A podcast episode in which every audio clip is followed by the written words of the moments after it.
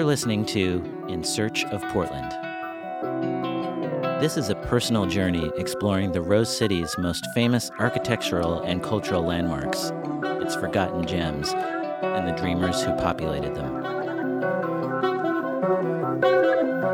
My name is Brian Libby, and I've been exploring Portland's built environment for the past 20 years as a journalist and critic covering the city's architecture, arts, politics, and more. Excited to share what I've learned and to learn along with you as we talk to a spectrum of creative minds and community leaders about how Portland became Portland and where we're headed.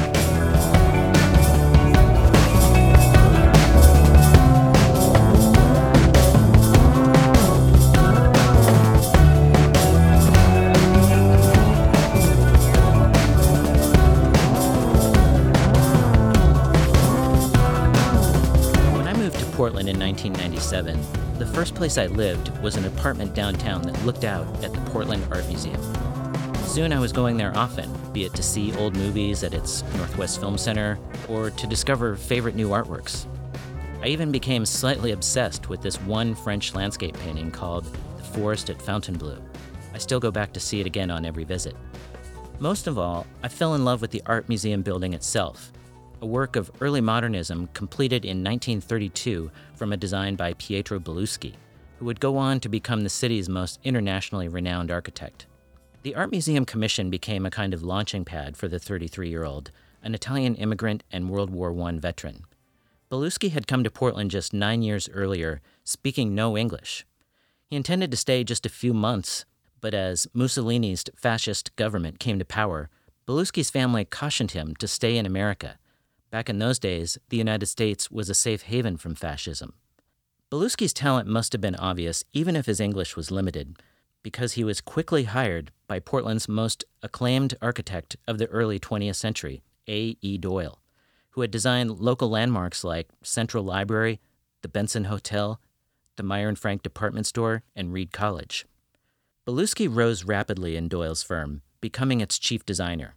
When Doyle died in 1928, the young Italian architect took over the firm, retaining his old boss's name on the door for another 15 years out of respect. But by the time Belluschi won that Portland Art Museum commission, he'd been through a lot. It was the Great Depression, and the firm had shrunk to just a few employees. They even nearly went out of business. So you could argue that the Portland Art Museum Commission didn't just launch Belluschi's career, but maybe saved it. Belluschi also had to fight for his design. The museum's trustees wanted something properly old looking, preferably a Georgian style like Central Library had been. But instead of fulfilling their wishes, the architect called Frank Lloyd Wright, the world's most famous architect, to ask for advice. He sent him the drawings.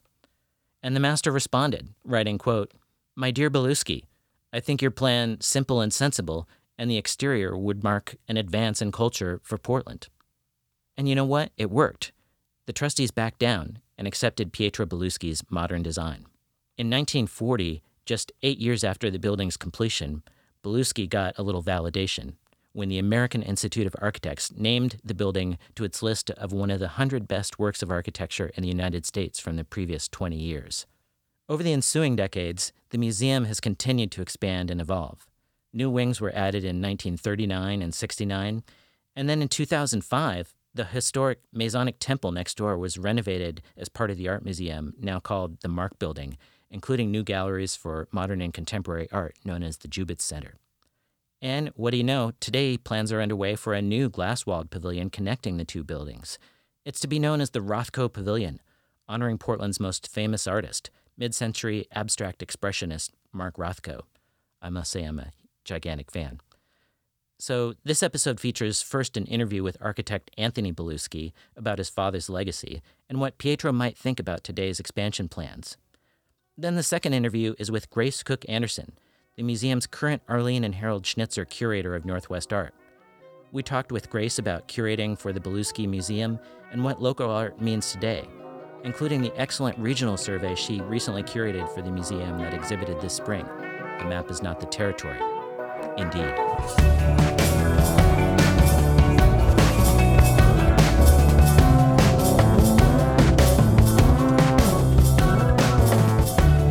Belluschi is an architect based in Portland, but who spent most of his career in Chicago designing a number of landmark projects such as the American Airlines terminal at O'Hare International Airport, 101 North Wacker Drive in Chicago, an office building, and the gallery in Cleveland, among many, many others. He's also the son of Pietro Belluschi, who I've sometimes called the patron saint of Portland architecture, who is probably the city's most significant architect, uh, uh, with apologies to people like A.E. Doyle. Tony, since returning to Portland a few years ago, has really become a kind of caretaker of his father's legacy, often getting involved in the restoration as a consultant or even as an architect uh, on a number of Pietro projects around Portland and beyond. We're here today to talk with Tony a little bit about the Portland Art Museum and where it falls into the story of Pietro Belluschi and, and what its legacy for the future is as well. Tony, thanks very much for being with us. Well, thanks for inviting me. I, um, it's always a good topic. Yes, yes. Let's talk a little bit about the situation your father, Pietro Belluschi, was in as he vied for and won that Portland Art Museum commission. Of course, around 1931, he had been working for Doyle's firm for quite a number of years, if I'm not mistaken, maybe nearly 18 years. But also, Doyle had passed away in 1928 three years before this commission would have happened for the Portland Art Museum. So he was something close to maybe running Doyle's firm, if I'm not mistaken. But this is also, uh, as we now know, a moment in his career when he was really establishing himself as an architect and his own voice, even if the firm would not be under his own name yet for a number of years. How much do you think of the Portland Art Museum being a commission that came because it was still Doyle's firm, or do you think they were really aware of the fact that they were investing themselves in in Pietro Belluschi and not warmed over A.E. Doyle? Well, I think Pietro didn't so much um, uh, vie for the Portland Art Museum Commission as he was just in the right place at the right time. But he's definitely was the right person for the project, as we see by its uh, success all these years. Doyle had been uh, involved before he died in helping the museum program their needs, but uh, and he died in 1928, uh, and and my father had only been at the firm since 1925. So he hadn't been there that long, but everything as a result of the depression was put on hold. And then after, or I should say during the depression, Pietro had strong support from uh, the founder, Anna Crocker, at the museum school, where he had taken some art classes, and a mentor, a friend of his, artist Harry Wentz, who's also one of the teachers at the museum school. Uh-huh. Pietro was familiar with uh, Charles Francis Adams as well, who eventually was the chair of the uh, Art Museum Board. So I think he was somewhat known in the community. He had taken art classes, he was well liked, and I think Annabelle Crocker was very supportive of modern of the modernist style, which uh, my father was very much a fan of. Somewhat recently, Bill Willingham, who's a uh, historian in Portland, he said that Pietro's museum design uh, set a new paradigm for museums in the country in the 30s.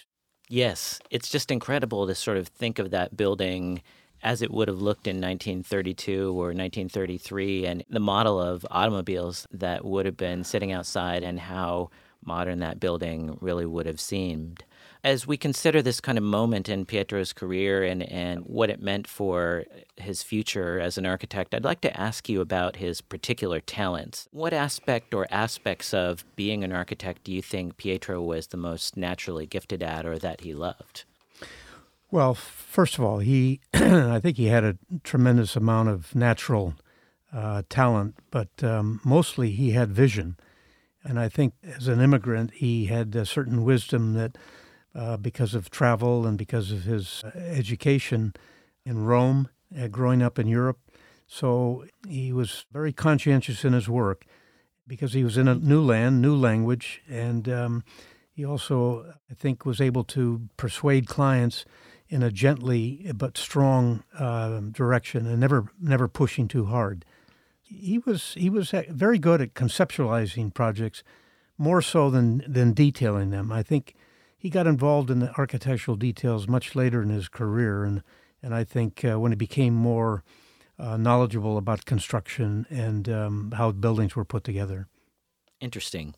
I'm uh, also interested in the idea of the Portland Art Museum not just being an early modern building, but also really showing his roots, his training in what predates modernism, maybe uh, the Beaux Arts, you might call it, uh, or in some cases, classicism or, or revival uh, architecture. And so when you look at the Portland Art Museum, do you see the building in any way as a fusion of modern and traditional architecture? Uh, because there were international style and, and, let's say, Bauhaus buildings by this time, but the Portland Art Museum, to me at least, uh, feels not so much like a break from the past that a lot of other early modernist buildings in perhaps Europe might.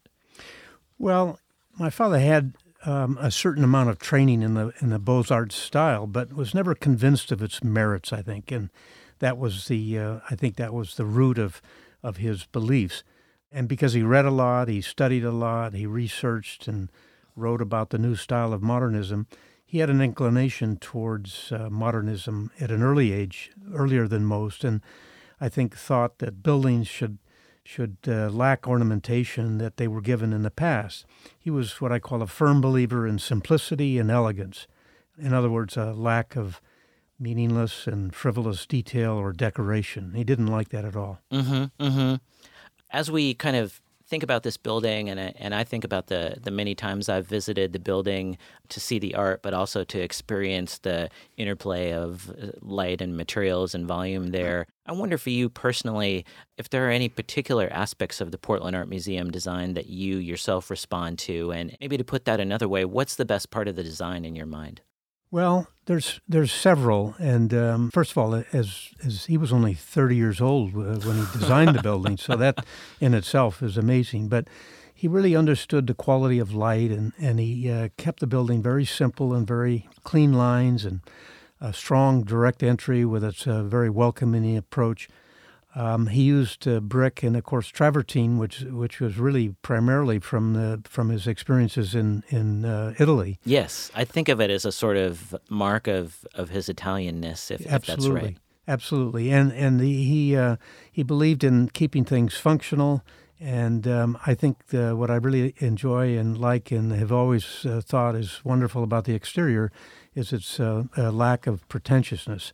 Mm-hmm, mm-hmm if you were to kind of close your eyes and imagine yourself in a particular space in that building as a kind of Uber experience, where where in that museum would you be standing? Right in the main central space as you come in, and, and after you come in the front door through the lobby into that main space with the, the northern uh, skylights, uh, uh the uh, clerestory lighting. I think mm-hmm. it's just fabulous. I've uh, mentioned uh, on occasion to the some of the people at the museum, particularly uh, Brian Ferriso and others, that it's too bad sometimes they have those windows covered up so the natural light doesn't come in. Mm-hmm, it, mm-hmm. it, would be really tremendous if that light was there uh, every day. Yes, yes, it's it, it's uh, it's just an incredible softness of light. I, I, I think the the design of natural light in interior spaces, how it fills a room, how a room is filled with light, is one of the things uh, as a writer about and an observer of architecture that I enjoy the most. Uh, how you kind of create the right kind of natural light that doesn't have a lot of glare, that isn't all on one side of the room, but kind of spreads out and diffuses and becomes a kind of, I think, at its best, a kind of soft light experience. And, and I feel like there's a, a, wonderful softness of light in, in, in the interior of that building. And yet there are some kind of grand, wide open volume spaces as well. Yes, I agree. And you know, it, it strikes me, I'm looking at a copy of the book about your work, Urban Places, Public Spaces, The Architecture of Anthony Belluschi. I'm looking at the cover of the book here, and it reminds me that that in your work too, it's it seems like it's all about the light. You know, I'm looking at a photo of the American Airlines terminal at O'Hare Airport, which I've also spent uh, some time in as a as a traveler, and the the large expanse and volume, the kind of gallery of, of skylights is is just beautiful. And so it it, it seems like uh, it, it shows that even if you made your career in, in Chicago and in Los Angeles and other places, that that you're a Northwest architect too. Well, it's interesting because I, I wanted to get involved in the kind of projects that he would not necessarily have been known for or been involved in it because I was always reaching to be a, kind of an arm's length relationship. But the most important things about some of the designs are the quality of the light, the public spaces. I would became en- enraptured by urban public spaces, and I think that's one of the reasons why the um, publisher came to me, wanted me to to get involved in this this particular book. Mm-hmm, mm-hmm. Uh, given that, uh, getting back to your father's work again here for a sec, given that he ultimately designed a, a lot of different types of buildings and became known for many different types of buildings, uh, offices or churches, museums, houses, what what uh, what do you like best, or what what do you think is um, the most special? I guess you know there's obviously an answer that it's the variety itself that makes it special. The fact that he could work these different scales, but um, what is first ballot for you? Well, I think there's no question in my mind that that um, I would rank them in the order of churches. Um, I think was his his first probably love, because he was um, from Italy and his his his mother, my grandmother, was a very staunch uh, churchgoer. Um, he was not, in fact, he, but he was very spiritual, and he was able to convince uh, congregations uh, to use modern designs for their traditions and practices. He had a, quite a range, uh, and he uh, worked on projects from uh, the very first one was St. Thomas More Church here in Portland and Zion Lutheran, which are both fabulous, to uh, one of the very few cathedrals in, in the St. Mary's Cathedral in San Francisco. His churches, I think, are known for using the modernist idiom while maintaining the validity of a congregation's uh, traditional symbols. I think that was one of his uh, his strong points we're talking about the Portland Art Museum, of course, at a time of transition where um, we're anticipating the construction of the of the Rothko Pavilion that will connect the uh, original uh, Belluschi building and its expansions uh, across what had been the sculpture court to connect with the Mark building next door, the former Masonic Temple. And so, what do you make of these expansions and, and how the Portland Art Museum is going to change? And, and uh, to what degree do you feel comfortable uh, sort of um, channeling Pietro or, or thinking about what he would have wanted? Well, I was asked uh, the same kind of question recently, um, and I, I, testified before uh, Landmarks Commission about a week ago, um, and and I said that um, you know I was involved with my father on many projects, and I said a lot of people thought I could channel his thinking, and I said uh, one of the things that I would say about the Portland Art Museum, uh, I'm talking about now this uh, this mega complex. It's a it's probably one of the largest uh, complexes in Portland now, or will be uh, combining two blocks and then closing the street in between. Um, but I said if I if I were to channel his thinking, I think that he would agree that we're on the right track. We being the big we in mm-hmm. terms of Portland and, and where it's going, because I think he would be he would be in favor um, of combining the buildings to work all in unison with each other. Mm-hmm. And I think that's probably one of the most important things that, that I can do is to help people now move into the next uh, generation, uh, not only of my father's thinking, but our current generation's thinking. So if I can help out with that project, and others that I'm involved with, um, I'm always uh, willing and capable and, and uh, excited to do it. That's great. That's great. And and you know, you it's really true. You've been a caretaker or an advocate for not only Pietro's work, but like you say, the entire kind of Northwest style. And I've seen you and your wife show up at lectures and building tours for a lot of Pietro's uh, uh, contemporaries and people who kind of built, especially a legacy of Northwest modern houses. But uh, finally, as we conclude here, one, one last question about the Portland Art Museum. Is there any particular work or, or set of works in the Portland Art Museum, any artworks that you particularly like? And uh, have you ever had a, an art going experience there that is memorable in any way? Yes, I think one of the one of the most in a very very um, unknown exhibit was there recently uh, a couple of years ago, and, and it was uh, an exhibit of sculpture and um, Leroy Setziol was a wonderful wood carver, mm-hmm. and there's a some of his pieces are in houses all over the uh, Portland, the greater Portland and Oregon uh, area. I was really thrilled to see them all kind of, not all of them, but the vast majority, I'd, say 75, 80% of his sculptures were all in one room. Mm and they were all talking to each other. They were all kind of relating to each other. And I think that kind of exhibit is just thrilling to see. It's unfortunate it didn't get enough perhaps notoriety that other large scale painters get, hmm but it was really one of the best exhibits that I've seen Mhm. uh, ever. And of course, they worked together, your father and, and They did. Setziol. And I think of the chapel at the University of Portland, for example. That I, if it, I believe the door, if not a little bit more, the front facade is is uh, prominently featuring his carvings. And the columns that hold up the front uh, portico That's are all, right. all done by Setziol. That's right. Wonderful, That's right. wonderful. Well, and I think one of the um, one of the uh, things that my father was most uh, interested in when he came from Italy, where they really don't use wood because it's all been used up, and there isn't that much there, and there's not many forests. So when he came to the Northwest, he saw all of these beautiful kinds of wood, and so he got into churches and houses and even uh, you know the sculptures that all made out of wood. So that was uh, to him uh, a wonderful product that he was not aware of prior to coming out here. Great, great. Well, once again, Anthony Belluschi, Tony, thank you so much for being with us on the show. And it's just, uh, as always, a, a pleasure to talk with you. Thank you, Brian.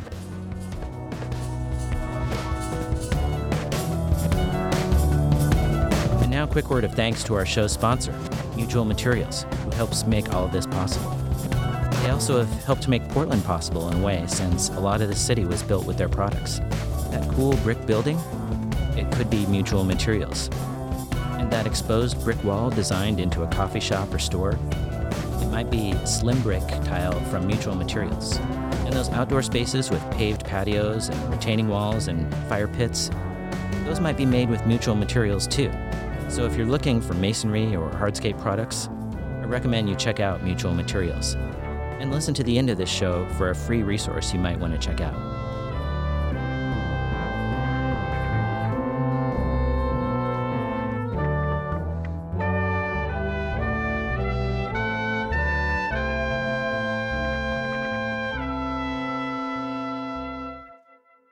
Grace Kook-Anderson is the Arlene and Harold Schnitzer Curator of Northwest Art at the Portland Art Museum. Before coming to the Rose City in 2017, she curated contemporary art exhibits for institutions like the Laguna Art Museum in Laguna Beach, California, the Wattis Institute for Contemporary Arts at the California College of Art in San Francisco, and the Center for Contemporary Arts in Santa Fe, New Mexico, among others. Grace holds undergraduate degrees in art history and art practice from the University of California, Berkeley, and a master's degree in curatorial practice from California College of the Arts in San Francisco.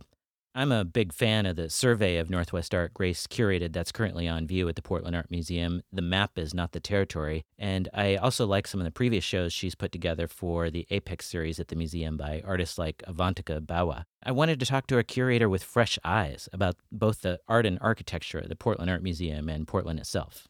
Grace, thank you so much for joining us. Thanks for having me, Brian. I've said it before, but I, I love The Map is Not the Territory. I, I love the show. It's uh, maybe my favorite thing of its kind. Uh, there were merits to the Oregon Biennial or to the Contemporary Northwest Art Awards, but at least for me personally, I like this kind of approach best, and I just love some of the art there. So just want to make that abundantly clear. Thank you. so I read something that you said about the works in this show being a kind of, I think the phrase you used was generative conversation. And when I saw the show, it did seem to me that these works are kind of talking to each other in some way. I also heard you talk about going on studio visits and sort of searching for the works and, and meeting the artists to put in the show. I wonder if you could just talk about what the process was like for you. Uh, it's an introduction to the region in some ways, and yet it's probably also, in other cases, artists whose work you've been aware of for a while. So, what was that like as a kind of moment for you at the museum? In The Map is Not the Territory, I was really clear about not wanting to impose any themes, but wanting to see kind of where those conversations were sort of taking place Mm-hmm. and what conversations were staying with me. So, you know, I think pretty clearly this the the, the large looming idea of climate change definitely is on so many artists' minds. Um, Mm-hmm. one thing I did go in knowing is I knew that I wanted to work with artists who were really thinking about larger issues. Not all artists are thinking about larger social issues, but I that is one thing I did want to pursue. Mm-hmm. And then also thinking about this region in critical ways, but also in ways that really think about why we are here, why we choose to stay here. And that element of kinship to the land really rose, but also the tensions, acknowledging the complications of being on this native land Mm-hmm. and how to come to terms with that and how to acknowledge that. Mm-hmm. So then we also shared reading material, and that was kind of the back part. And a lot of it is sort of my selfish indulgence of things that I enjoy and also and it was a also a complete experiment getting artists to be a part of all the conversations from the very beginning. Mm-hmm. we shared reading materials. The span of materials was amazing. It was in everything from scientific marine biology abstracts to anthropological essays to much more social um, larger theoretical things to um, prose it really ran this sort of spectrum but it, I think it fed all of us. I think it really informed us in different ways, as well as helping us to understand each other's practices. Yeah, yeah.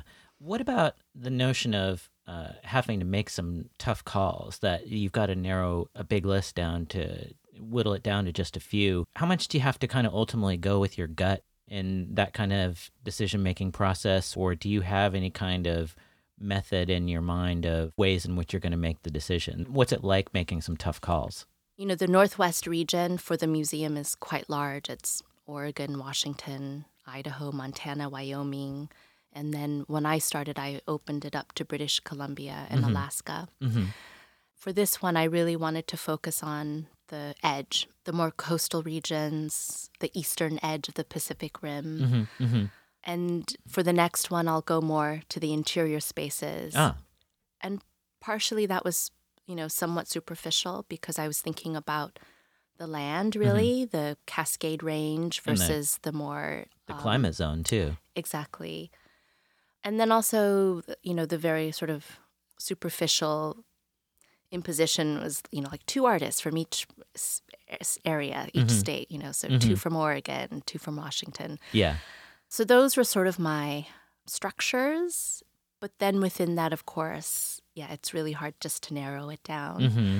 So it really became more about how were the conversations happening and what was staying with me. And also imagining in my own mind what artists I would like to see together Mhm. in a space and how would that look. So Mhm. those things really played out quite quite a lot. But there were artists like Henry Chung from Vancouver, BC, who I've, whose work I followed for about ten years. Yeah. and um, and his work, he's one of those artists where his work has stayed with me, Mm-hmm. and so it's been a wish to work with him. So it came together in this really great way. hmm That was the video piece, right? It's a kind of evocative of that piece of land where the Columbia meets the ocean. That's right, Tansy Point. So it's um, right between Fort Stevens and Astoria, Mhm. right in that middle area there. That was the land of the Chinook Nation, and they're trying to purchase that land. hmm And it reminds me, you had said something uh, a minute ago about wanting to be mindful of uh, social issues and some of the things that we're grappling with in our time uh, and how that is manifested in the artwork. And that particular video piece made me think about the fact that uh, collectively the show seems to be concerning itself or exploring in some way the notion of borders and migration. And so it's kind of fun or interesting to think about this title, The Map is Not the Territory. And yet, in some ways, we kind of impose borders on ourselves too. And so it's interesting to think of sort of transcending, but also being burdened by borders. Yeah, there's so much of that, a play on that, right? And I love that every artist has interpreted the map is not the territory in these very different ways. Mhm. I think initially, like with Henry Chung, it was very much thinking about what is territory, the, the problem of territory, what are those borders. In an instance like Rob Rhee, who's really thinking about the gourds, these Mhm. vessels, Oh, right. and what is inside, what is outside, what are those parameters that inform each other. Mhm. It's it's very much thinking around the object and sculpture, but I think that too then becomes a metaphor for so many other things of the body, Yes. of place, of it goes outward in that way. Yeah, I remember these. Uh, I think plaster pieces, and and it seemed like uh, it just that that it that could be related to you know bones in the human body, and that it also had these sculptural qualities. And so there's this um, fascinating ambiguity there. Yeah, yeah. And Rob Rhee was one of the uh, one of the artists quite the opposite end of the spectrum of Henry, where it was very much. Um, I did a studio visit with him, and it was very much like I wanted to include him right away on the spot another artist where I, I took much longer to really think through. Mm-hmm, mm-hmm.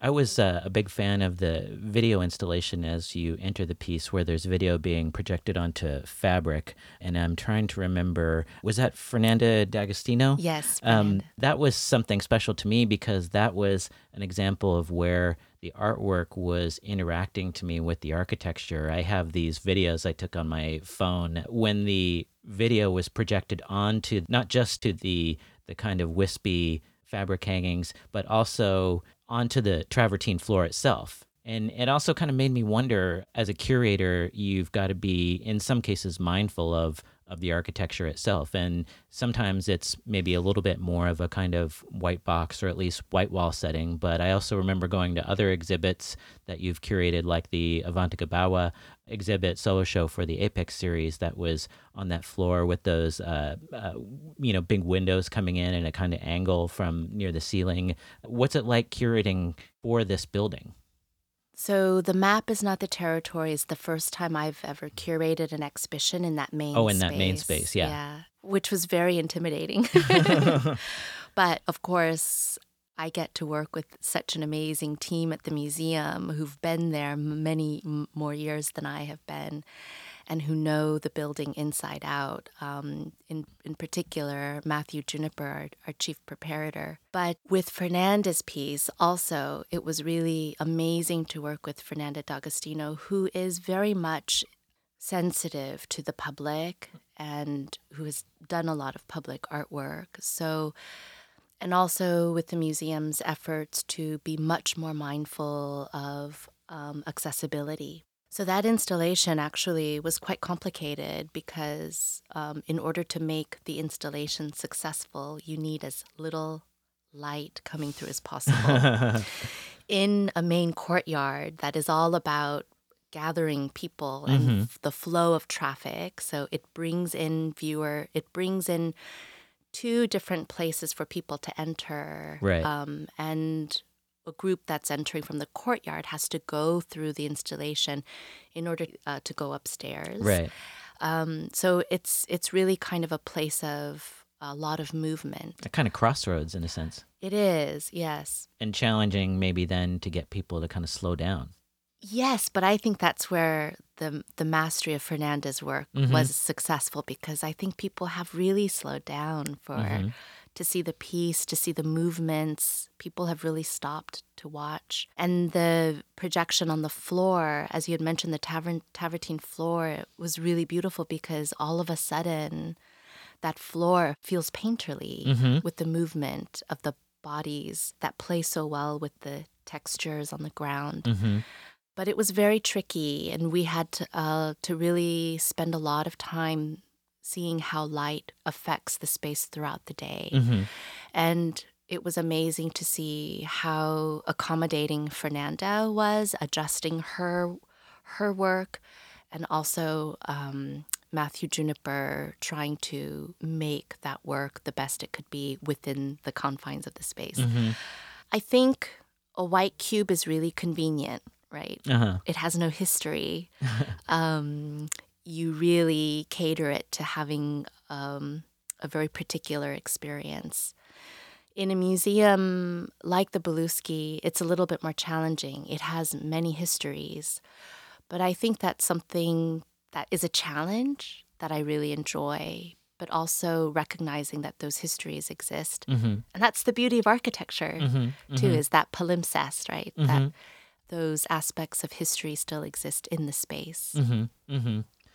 I also wanted to ask you about some of your favorite artworks in the museum. Is there any kind of return must see work or, or things that inspire you uh, in the museum? I think when you're in the arts, it's just you zone in on like, I gotta go see that and I gotta, and then you leave. I find I have to give myself permission to wander Mm-hmm. and to kind of be in that wanderlust. Mm-hmm.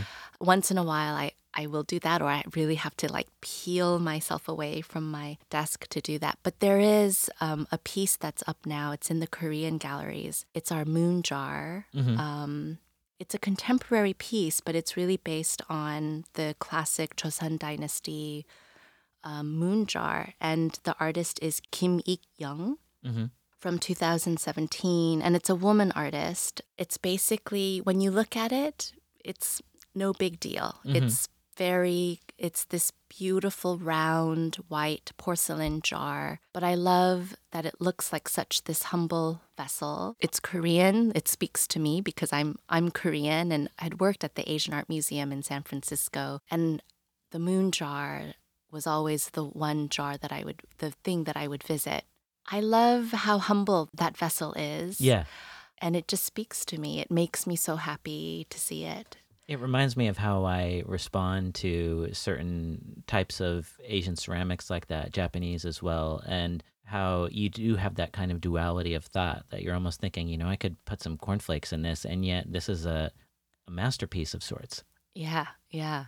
And you know, I think that's the thing with the moon jar too is it's it looks seemingly simple. It looks it's very not ornate. There's no decorative elements on it. But I think my understanding is that it's basically two uh, half spheres that are put together to create this very globular form. Mm-hmm. And it can oftentimes collapse onto itself because of its scale and it's a very difficult kind of task to make Mm. and yet it looks so simple I think there's something tantalizing for some reason as well about the phrase moon jar. I, I feel like I'm just sort of repeating it o- over and over again in my head uh, while you're talking, or, or like the, it sort of almost like implies some kind of magic is happening or something. i think i think there is magic to i feel like it glows yeah it does have this beautiful presence i think too it gives me this moon jar is is so perfect in a lot of ways the the, the little moments where you can really see the artist's hand i find so delightful Mm-hmm, mm-hmm. Um, going back to the map is not the territory. One of the artists whose work really surprised me. You know, it's one thing you plan an exhibition, you can you logically kind of understand. I feel like I have a good sense of space, you know. It's all in my head, I get it, but it's it always surprises me when you actually see the works in person. Mm-hmm. Um, and in particular, the the works that really kind of punched me in the gut were Charlene Vickers, her diviner spears, um, mm-hmm. her sleepwalking chairs. To, I really felt her hand in those pieces, Mm-hmm. and it really affected me in a very visceral way. Um, And that that was a surprise to me. And it's interesting to think of you setting those works and this moon jar in that they're all kind of designed objects in a sense. They're art, of course, but uh, you know, a bull or a spear or a chair is also a kind of designed functional object. Yes, and I think for Charlene, oftentimes these are props for her performances, so they're active. Mm-hmm, mm-hmm. And you know, even that video piece by Fernanda D'Agostino, you know, that's still using just a kind of fabric as the the the the kind of thing that makes it sing. Yes, for sure. And the fact that you can't just go through in a straight line in that space. You have to kind of wander through a little bit, and your movement affects this this um, the delicate scrims. Yes, yes. There's a kind of wispiness to them, and then you're seeing the human body in this video, and there's a kind of emphasis to me on the sort of curvature, and so that that's also a nice juxtaposition back to the architecture again. That you know we're talking about a lot of kind of clean lines and hard surfaces and square patterns in the travertine and stuff. So you get this kind of gentle, sexy curve that's happening both in the material and and in the the representational images in the video itself. So it's just wonderful. It, yeah, yeah. We have done so many different amazing things in that courtyard space, and it just changes dramatically every time. you know, the exhibition before was Poetic Landscape. Mhm. Um, that was the Japanese scroll paintings, and that space was very much this open courtyard. Um, it really changes, the mood changes. And in Fernanda's piece, I was really thinking about that as sort of the beginning and the end of the exhibition experience. Um, you know, because she touches on all the issues of border crossings and how that is part related to climate change. And she touches on all of those aspects. And then also how we're implicated in it, how we're a part of it. Um, you know, we're projected at moments in it.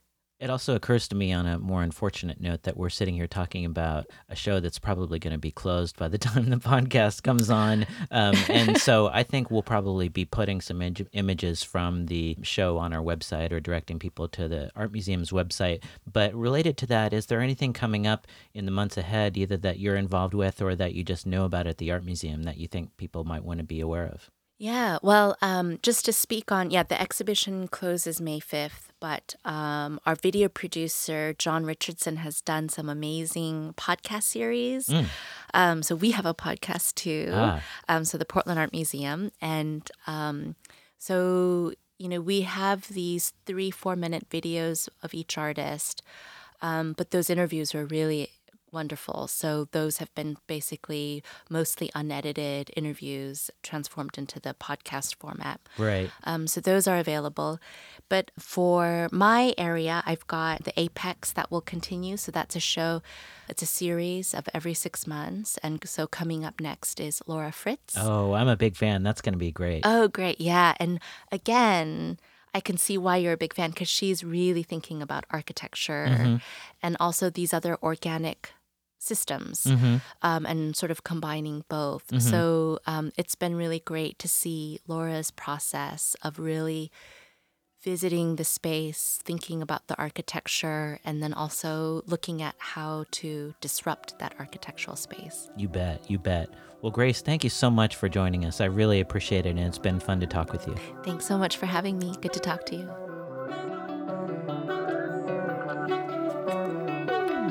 All right, so there you have it a look at the Portland Art Museum's origins and the museum today, a look at its architecture and its art. Thanks again to Anthony Belluschi and Grace Cook Anderson for being on the show. I've actually wondered about doing a second podcast episode about the museum someday because there's any number of directions this conversation could have gone. We could have easily talked about Annabelle Crocker, who was the director of the Art Museum from 1909 to 1936, as well as the director of its museum school, which became the Pacific Northwest College of Art. Crocker was also a gifted artist in her own right, a painter. Her self portrait from 1926, an oil painting on panel, is part of the Portland Art Museum's permanent collection, and uh, it's worth checking out. And we easily could have talked with the current director and chief curator at the Portland Art Museum, Brian Ferriso. I've had the good fortune to talk with and interview Mr. Ferriso many times, and I honestly appreciate how personable and affable he is, in addition to having a keen eye for art and a particularly strong appreciation for design. I hope we'll catch up with Brian Ferriso for this podcast after the Rothko Pavilion is complete. And speaking of the Rothko Pavilion, I got to say, I think the jury is still out on that design. There's no doubt it'll deliver an enhanced museum going experience by connecting these two buildings. And getting to the Jubitz Center for Modern and Contemporary Art in the Mark Building will thankfully no longer require one to travel a circuitous underground path. But it was a huge bombshell when the architect everybody assumed would be chosen for this museum commission, Brad Cloepfil and his firm Allied Works, were passed up in favor of Chicago firm Vinci Hamp and local firm Hennebery Eddy. Make no mistake, those are talented firms too. But Allied Works has designed great art museums all over the country and is the top Portland firm of this generation. It was supposed to be theirs to lose. And there's been a real battle over whether the museum should be allowed to close off this public right of way at all. The museum was granted the right to do so by City Council, but then they still altered the design to allow a bike and pedestrian passageway anyway. That means the Rothko Pavilion will no longer do the main thing it set out to do connect the two buildings on their ground floors. The original museum's ground floor will now connect to the Mark Building's second floor. That's definitely a compromise, but we'll see how it plays out. Good design can solve any problem. But I think what I'd like to see most for the future of the Portland Art Museum is actually something that doesn't have to do with architecture or art or even its leaders and curators. Quite simply, I think the museum needs to have free admission. Not, say, one Thursday a month, as it seems to do now, but every day. Too many people think of museums as being not for them, as being somehow elitist or unwelcoming.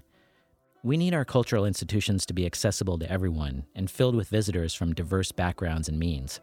Today, artists are actually spending less time on painting and sculpture and more time creating experiential art. I think getting a wider swatch of the public inside Pietro Belluschi's beautiful building to see that beautiful art, whether it's Native American canoes or European paintings or Japanese ceramics, I mean, that's the ultimate act of creation itself.